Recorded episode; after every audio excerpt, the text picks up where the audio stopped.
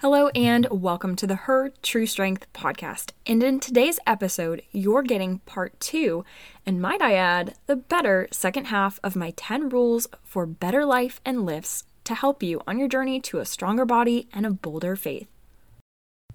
Hey guys, it's great to be with you today, and thank you so much for tuning into this podcast.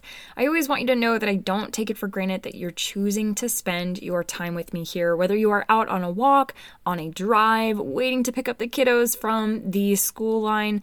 It is my hope that something you hear here today will inspire you to live a better life and to practice better lifts, because we all go through challenges and setbacks, and these rules are just a culmination of that.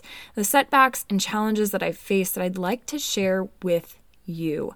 I believe that everything in your life will happen to you for a reason, and that it will give you the outcome that you wanted, or it'll give you the lesson that you needed.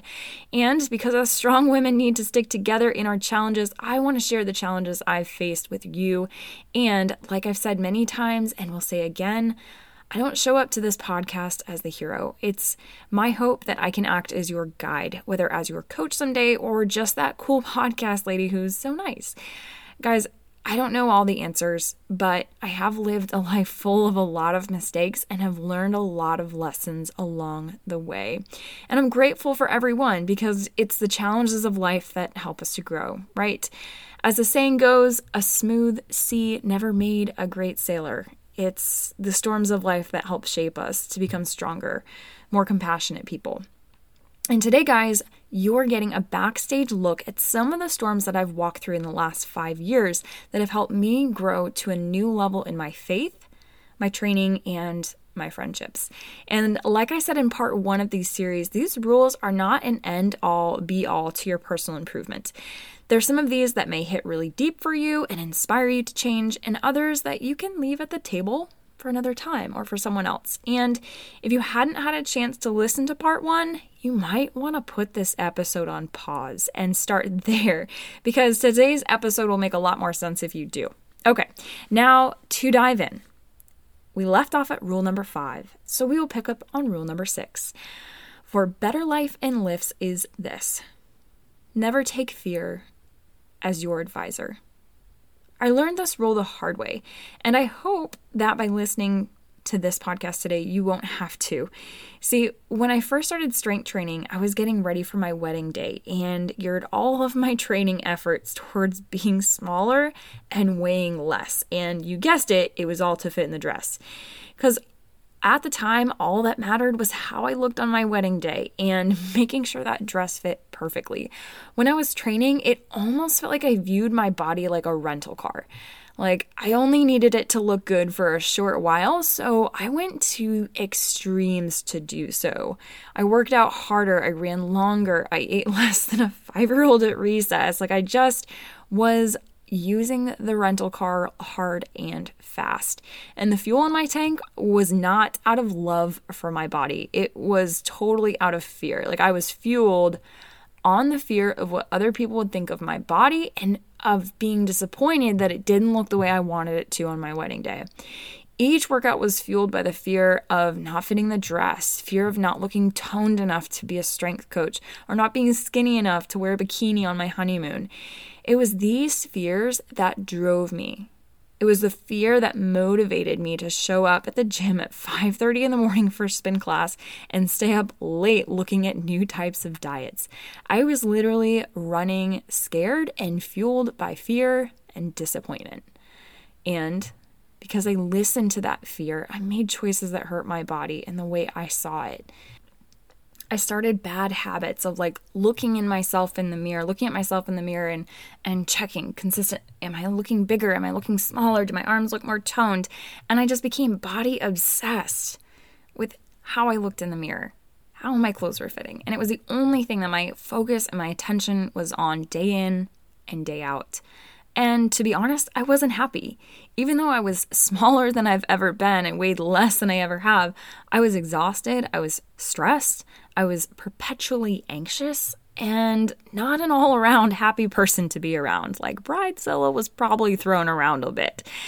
And these beliefs about my body, that it needs to be smaller, that it has to fit this perfect ideal image on my wedding date, these created beliefs in my head that I've had to unmantle and really unlearn, dismantle and unlearn. And it's taken a long time, and there's been a lot of healing in the process. And I see my body now just so differently. And so I'm grateful that I had this time, right? I'm grateful that I went through it. I'm grateful that I'm on the other side of it, that's for sure.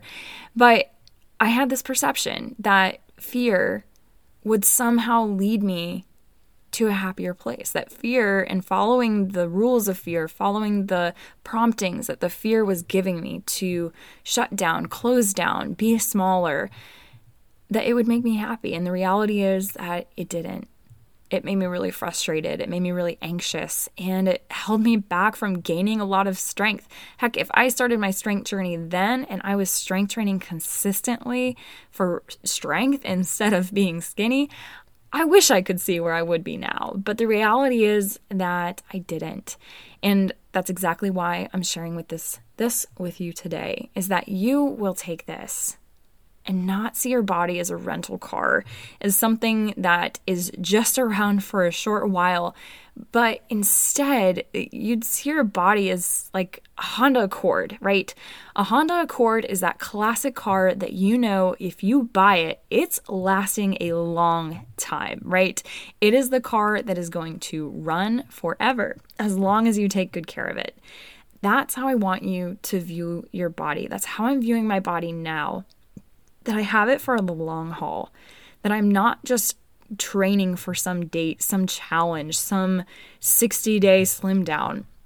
I'm training for life. I have this body for life. And you want to view your body in a way that you're trying to make it last as long and feel as good as possible in the meantime. And here is the why. Here's the most important tie down. Here is the fuel in your tank. It is not fear of what other people think of you, fear of being good enough, fear of looking small enough, toned enough, strong enough. It's out of love. You train your body and you run on love. The greatest display of love that we ever had was not contractual, right? God's work of sending his son on the cross was not, if I do this, then you'll do that. It was completely agape love. It was a sacrificial love. And that's the same type of love that we should be fueled by for our workouts, for our body, that agape love of knowing just how valuable our body is because simply it was made in the image of God, because it holds inherent value. Just having a beating heart in your chest means that you are worthy to take the time to take care of your body. And that's it. Simply it. Viewing your body out of love, not viewing as something needs to be fixed, as something needs to be fit into a mold, and not listening to fear as your advisor.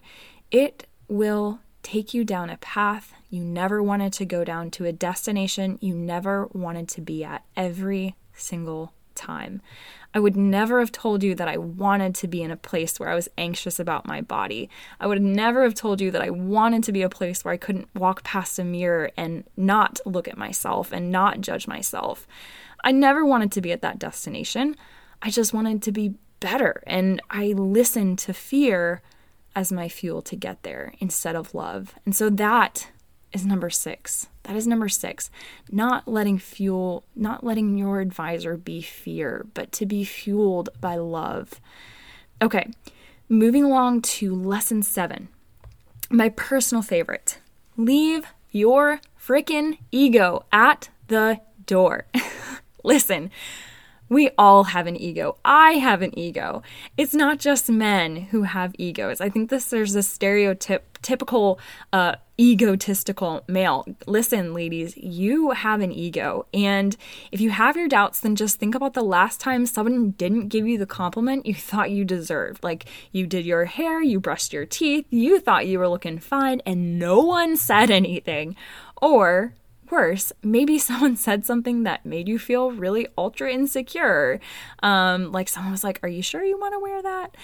Yeah, if that upset you, then you have an ego. It's human to have an ego. We want to be better. We want to look better. We want to do better than someone else. But that doesn't mean it's a good thing. And more often than not, our ego can just get us into a lot of trouble. It's my ego that almost broke my back just a few years ago. I hate to tell this story, but I know that it's so powerful, so I have to share it. I'll never forget the day I was lifting at a gym with a lot of other people around, and my competitive little egotistical nature got the best of me. See, on the deadlift platform, just two spaces down was a college-age girl who was deadlifting. And I could tell that she was new to lifting, but was really loading up the bar like she wasn't. And it really started to bother me that she kept adding weight and more weight while I had been maintaining working on my deadlift form. So one day, I decided to max out and give it a shot just to prove that I could do it in front of her. So I loaded it up and deadlifted my max without proper form or program, and wouldn't you know, I paid for it the next day. My body was so tanked, I literally couldn't lift for a few weeks. And all because I let that little voice inside my head talk louder than my common sense. I felt like I had to prove myself to be something for someone else. Listen, your ego, my ego, it's a balloon. It can perpetually inflate. There is no popping. There is nothing that will satisfy it. And if you're bringing it into your gym with you, then you are asking for an injury. I learned this lesson mostly when I dabbled in CrossFit. I did it for a few years just to improve my Olympic lifts, athleticism. It was fun. I had some friends for doing it at the time. But the one thing I would always tell myself was to leave my ego at the gate. Because when you work out, you're only working out for you. That's it. They're not there to win a medal or applause of someone else. You're just there for you. And while camaraderie and competition are all healthy, there's a point at which the juice just isn't worth the squeeze. And that's the point at which you push yourself past your body's safety limits to prove something to yourself or to others. Guys, I learned this lesson the hard way. Your ego can be a dangerous and insatiable thing, and it can lead you to do some pretty dumb things. Ego is what stops a lot of us, for example, from asking for help, from dropping the weight to work on our form, or maybe your ego stops you from doing body weight exercises to improve your movement. Maybe you feel like you always have to use dumbbells or you always have to use a barbell. Guys, doing these things, asking for help, dropping the weight, doing body weight training, those are the very things that could add fuel to the fire of your progress. But because our ego is so big, it stops us from doing that. So next time you're headed into a workout, do yourself a favor. Please leave your ego at the door. Pretend to be the dumbest person in the room. If you see someone in the gym doing something you don't understand, don't judge them. Just accept that you may not understand what they're doing, and that's okay. Life isn't a competition. There's no prize waiting for you to get to the end with the most money or the best body. Listen to that again. There is no prize waiting for you at the end of your life to have the best body or the most money. Okay. Now that we're all feeling super humble, let's move on to number eight. And this is a lesson I've learned recently. Don't settle for more. Settle for better. I've recently gone through a transition from being a little bit more of a maximalist to what I would call a lightweight minimalist lifestyle. I am by no means like sitting in an empty apartment with a few books and a bed. Um, I would say I'm like lightweight minimalist, and I've really enjoyed it. And what I've been doing is getting rid of a lot of stuff that I've been holding on to. On my Instagram stories, you may have seen me talking about my capsule closet and how I've been working on letting go of old clothes that no longer fit my body or fit my style. And a few of you have asked what sparked the desire to change. Did I have clothes falling out of my closet or bursting at my drawers? No, uh, but I did walk into my closet day in and day out feeling frustrated that I had nothing to wear and none of my clothes fit right. I try short after shirt after short after shirt, and I didn't like a thing that I had. And now I walk into my closet knowing that it's filled with clothes that bring me joy, that make me feel like myself. I feel comfortable, and they're functional, they work, and I'm not wasting time trying to figure out what I do and what I don't like. There's only things in my closet that I do like. So not only have I saved myself time and I'm more happy, I've also noticed this mindset shifting into my training as well. And here's where this tie down to the topic of this podcast. I used to see a new exercise and jump at the opportunity to add it into my training and test it out. But instead, I focus on nailing the basics and doing them really, really well. You may be asking, what does better, what is better with less look like? Instead of working out six days a week, for example, try working out three days a week. And instead of kind of doing half, for lack of a better term, half-assed workouts, do really, really good effort workouts on those three days and notice how much more energy you have.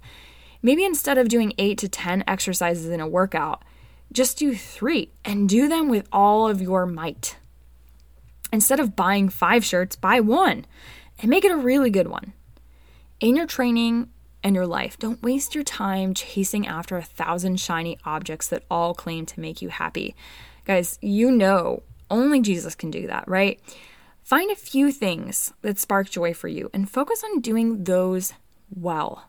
Maybe it's squats. Maybe it's deadlifts. Maybe it's bench press. Maybe it's your pull-up. Focus on that.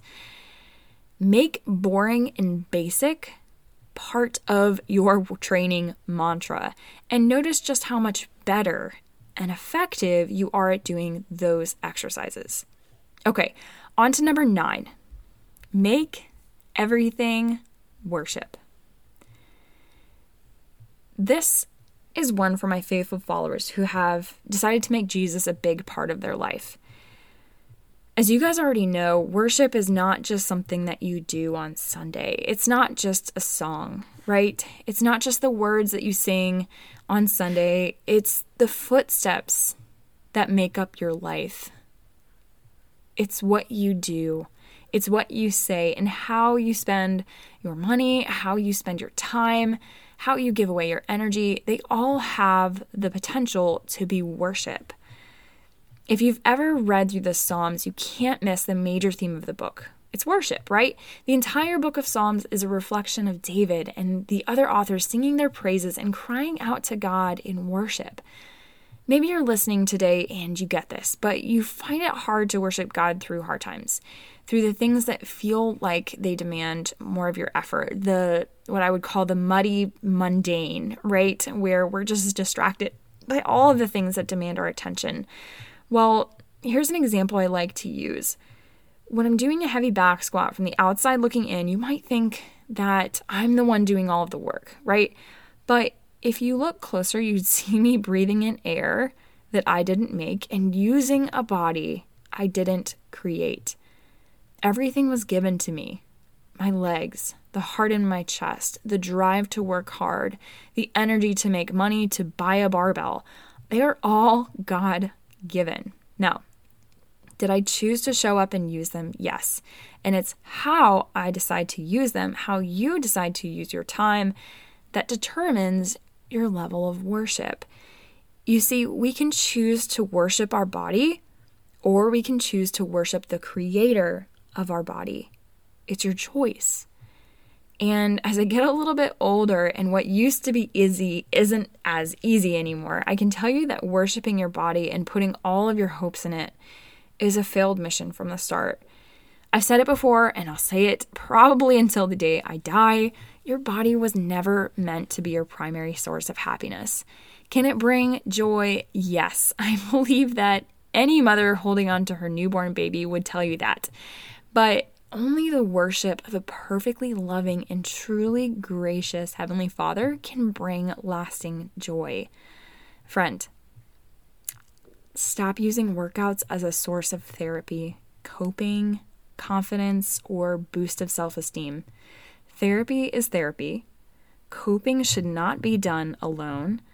Body confidence is fleeting, and boosting your self-esteem is a cheap substitute for godly wisdom. Trust me when I say that I spent years using my workouts as a way to make my body more decorative for other people, to make it more acceptable, to look good, and that was all. And it only got me to a place of feeling more insecure, less confident, and less dependent on God, which is a scary and really lonely place to be. Please learn this lesson now if you haven't already. Invite Jesus into your workouts. Ask for him to give you strength on your weakest days instead of going to pre-workout or that second cup of coffee. Don't get me wrong, nothing wrong with coffee, but seek the Lord first. When your jaw drops at what your body is capable of doing, praise the Lord that he gave you the ability to do it in the first place. You're made in the image of God, sister, and because of that, your body has priceless value right now. Not when you reach your next fitness goal, not when you finally get that body weight percentage, not when you finally can fit into the dress.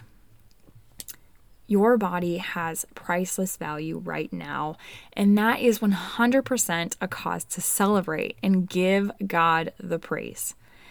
All right. We've come to the end of the series, and I've dripped a lot of wisdom here for you guys, and it's time to come to a close with the rule that has truly changed my life the most. It's this lesson that has not only helped me to be more successful in my business, my strength training, and my social life, but it's more importantly led me to a closer walk with the Lord, and that is number ten, start each day with silence. Listen. Your alarm goes off and your feet hit to the floor. What do you do? Well, if you're like most women, you grab your phone and see what texts, calls, emails, messages, or social media things you missed from the day before, right? And while this is normal, I'd be skirting some dangerous ground to say that it's optimal. And I say it because I did this for years. The problem with the morning scroll is that we give away some of the most precious hours of the day to lesser things that demand our attention and give us anxiety and dissatisfaction in exchange. It's a terrible exchange, right? Think about it.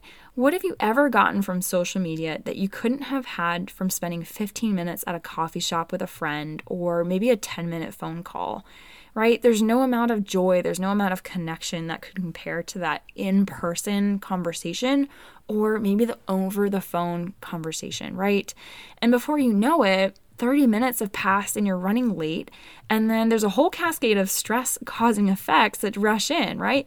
Traffic, and then you realize you forget your lunch, and then you get to work late. And I'm not saying that social media is solely to blame, right? It has a purpose and a place. It just shouldn't be the first thing that our attention is drawn to in the morning.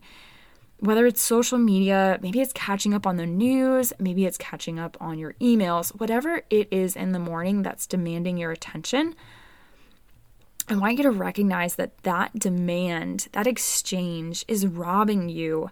It's creating a moment of noise, at what point we need silence.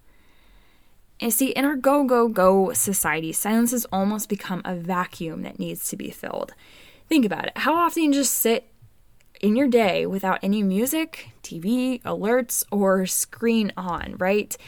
It's pretty odd that we have a lot of silence, and if we tallied up the difference between the two, I bet you have a lot more noise than you have silence in your life. Am I right? So if you are someone who wouldn't hate to have a little bit more mental clarity, guidance, maybe direction or speaking from the Holy Spirit in your life, if you want to have calmer thoughts, maybe a more simple morning, um, then allow me to propose to you my simple morning routine and perhaps to give your morning routine a little bit of a quarter turn, a little bit of an audit. So when your feet hit the floor, leave your phone on the charger and start your day with silence. Maybe sit down on the floor and practice your breathing. Try closing your eyes and maybe invite the Holy Spirit into your morning to guide your thoughts, to streamline your thoughts to one consistent stream instead of a thousand thinking about what to do during the day, what you don't want to miss. I've actually tinkered with my morning routine a few hundred times, and the one thing that I keep coming back to is starting my day in prayer and silence. But since I've fallen asleep one too many times while doing it, I've kind of finagled the process a little bit, so I'm not falling asleep on God. Here's a screenshot of my morning routine. I get out of bed and I head to the cabinet to grab a coffee mug, but I actually don't fill it with coffee. First, I fill it halfway with water, and then I head down to my yoga mat and I do some breath work and gentle hip stretches. Then I end my mobility routine with core work, and then I'm much more awake and I can kind of invite the Holy Spirit to guide me, and I, then I begin my prayer. Um, and it's only after doing that that I pour my coffee. It is the reward at the end of it. And then once I have my coffee and I've had that moment of silence with the Holy Spirit, then I'll go and I'll start my quiet time and my reading. And then at the end of my reading, and once I've had that time of silence, then I go to check my emails, catch up on text, and all of those things. So this process in total takes about forty-five minutes to an hour. It really depends on the day, how much time I want to spend stretching, how much time I need to spend in prayer. Sometimes there's mornings where my prayers are really short, and sometimes there's days where my prayers could last more than two hours and I just want to journal all of my thoughts. But the tie down is this: I wouldn't trade that time for anything. That silence, that moment of stillness is irreplaceable, and it's often the only silence that I get in my day. And it's not until I'm done with this process that I go to my phone and catch up on the things that I may have missed for the day. But I do want to put a caveat on this. I'm married. I don't have kids. I have a dog. I also have a husband who's an early riser.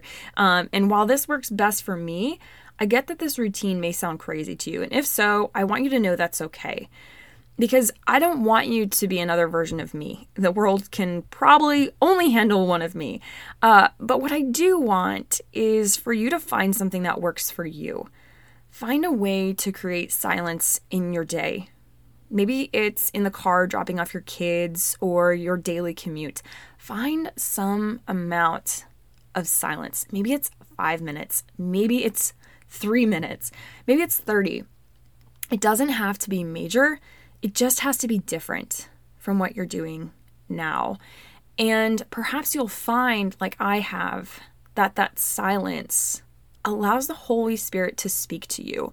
And maybe you'll find that without all of the go, go, going, you have more inclinations from the Holy Spirit. Maybe he'll talk to you. Maybe he'll guide you more, because reality is he's been talking all along. Sometimes our lives are just so busy and so loud that we can't hear him. And if faith isn't a big part of your life, that silence is still incredibly beneficial, because silence allows us to connect with our heart. It allows us to connect with our emotions, because it's so easy to go throughout our day and to just suppress, suppress, suppress, and never have a release. And that's what that silence invites in your life. So that is it. We've gone through ten rules to better life and better lifts. And all of this stuff, guys, is optional. I want to give that to you. All of this is optional. You can go your entire life and take none of these with you, but I guarantee you, even if you just choose one, that it'll help you. And you may have found that this podcast, these two episodes, were not quite as practical. I didn't give you as many quick wins or things like that, and that's okay, because not all of life is quick wins. Not all of life is quick action.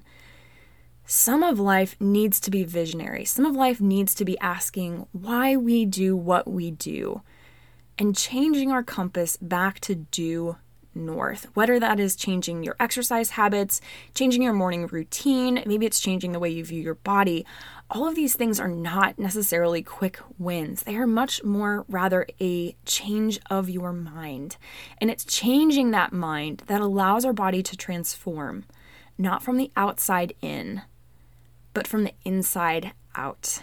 And as you guys know, that is what we are all about here. Okay, that's it. Your ten lessons I've learned over the last ten years of lifting in life.